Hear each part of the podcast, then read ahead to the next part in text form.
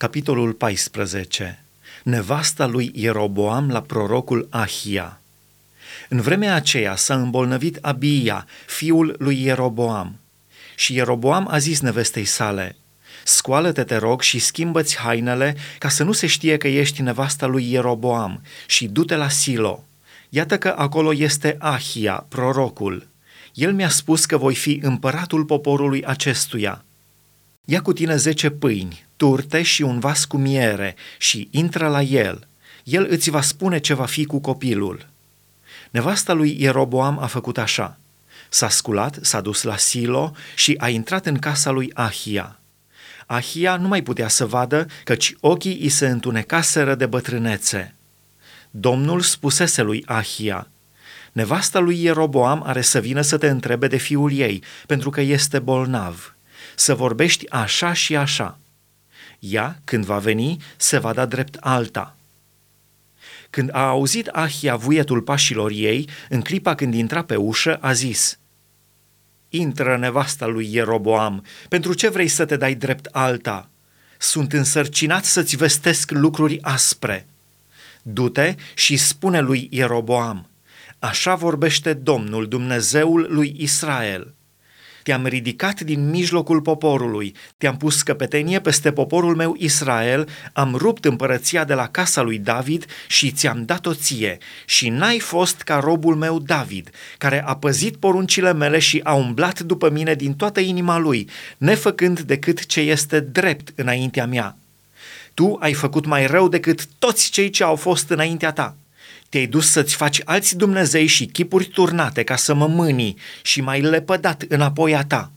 De aceea voi trimite nenorocirea peste casa lui Ieroboam, voi nimici pe oricine este al lui Ieroboam, fie rob, fie slobod în Israel, și voi mătura casa lui Ieroboam, cum se mătură murdăriile, până va pieri. Cel ce va muri în cetate din casa lui Ieroboam va fi mâncat de câini și cel ce va muri pe câmp va fi mâncat de păsările cerului căci Domnul a vorbit. Tu scoală-te și du-te acasă și cum îți vor păși picioarele în cetate, copilul va muri. Tot Israelul îl va plânge și îl vor îngropa, căci el este singurul din casa lui Ieroboam care va fi pus într-un mormânt, pentru că este singurul din casa lui Ieroboam în care s-a găsit ceva bun înaintea Domnului Dumnezeului lui Israel. Domnul va pune peste Israel un împărat care va nimici casa lui Ieroboam în ziua aceea. Și nu se întâmplă oare chiar acum lucrul acesta? Domnul va lovi pe Israel și Israel va fi ca trestia clătinată în ape. Va smulge pe Israel din această țară bună pe care o dăduse părinților lor și va împrăștia dincolo de râu, pentru că și-au făcut idoli, mâniind pe Domnul va părăsi pe Israel din pricina păcatelor pe care le-a făcut Ieroboam și în care a târât și pe Israel. Nevasta lui Ieroboam s-a sculat și a plecat.